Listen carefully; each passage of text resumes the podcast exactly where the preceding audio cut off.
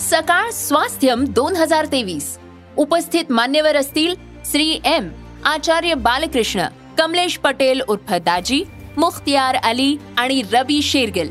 व्याख्यान परिसंवाद चर्चासत्र कार्यशाळा प्रदर्शन सायकल रॅली संगीतमय उपक्रमांचा महोत्सव. या शिका आणि आरोग्यदायी आयुष्याची अनुभूती घ्या. सकाळ स्वास्थ्यम दोन हजार तेवीस ला अवश्य उपस्थित रहा.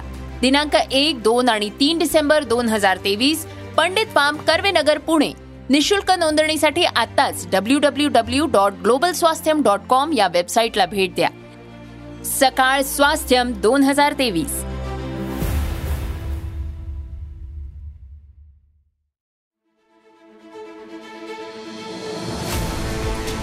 तुमच्या रोजच्या जगण्यातली विस्मयकारक माहिती जी ठरणारे तुमच्यासाठी महत्वाची.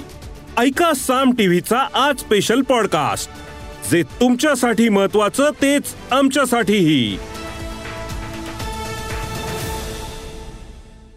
नमस्कार मी संदीप देसाई बुलेटिनची सुरुवात करू एका ब्रेकिंग बातमीनं. मराठा समाजाला विचारून निर्णय घेणार असल्याचं मनोज जरांगे पाटलांनी स्पष्ट केलंय. तेवीस डिसेंबरला आंदोलनाची पुढची दिशा ठरवणार असल्याचे जरांगे पाटील म्हणाले चोवीस डिसेंबरची मुदत वाढवून देणार नाही असंही मनोज जरांगे पाटलांनी म्हटलेलं आहे. तर मुख्यमंत्री शिंदे उद्या विधानसभेमध्ये मराठा आरक्षणावर बोलणार असल्याचं महाजन यांनी स्पष्ट केलंय. आम्हाला टिकणारं मराठा आरक्षण द्यायचं आहे असंही महाजनांनी पुनरुच्चार केलेला आहे.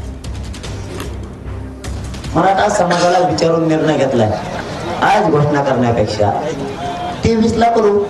परंतु चोवीस डिसेंबरच्या पर्यंत जर मराठ्यांना आरक्षण नाही दिलं तर पुढचं आंदोलनाची दिशा काय हे ठरणार होतं तेच तेवीस ला सतराच्या ऐवजी चोवीसच्या आतच करायला होतं. चोवीसच्या नंतरचं का लपवताय काय होणार? तेवीस ला छातीत ठोकणार आहेत ना.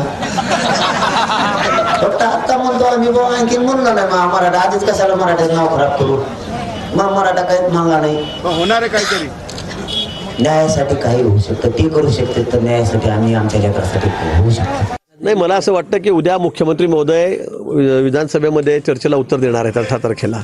आणि त्यामुळे त्यांचं त्यातून बरंचसं समाधान होऊन मला असं वाटतंय. सरकार अतिशय प्रामाणिकपणे काम करत आहे आम्हाला टिकाऊ आरक्षण द्यायचं मी कालही सांगितलं दरांगे पाटील आणि आम्ही चर्चा करत असताना त्यांच्यासमोर मी सांगितलं की आम्हाला टिकाऊ आरक्षण द्यायचं आहे. परमनंट आर आरक्षण आम्हाला त्या ठिकाणी द्यायचं आहे त्यामुळे थोडा वेळ लागला तरी चालेल. पण आता ते अंतिम टप्प्यामध्ये आलेलं आहे. आपणही बघतात. किती वेगाने कामगिरी सगळी चाललेली आहे सुप्रीम कोर्टात तारखा चाललेल्या आहेत. मला वाटतं लवकरात लवकर हा निर्णय होईल. या एपिसोड मधून मिळालेली माहिती कशी वाटली हे आम्हाला कमेंट्समध्ये नक्की कळवा.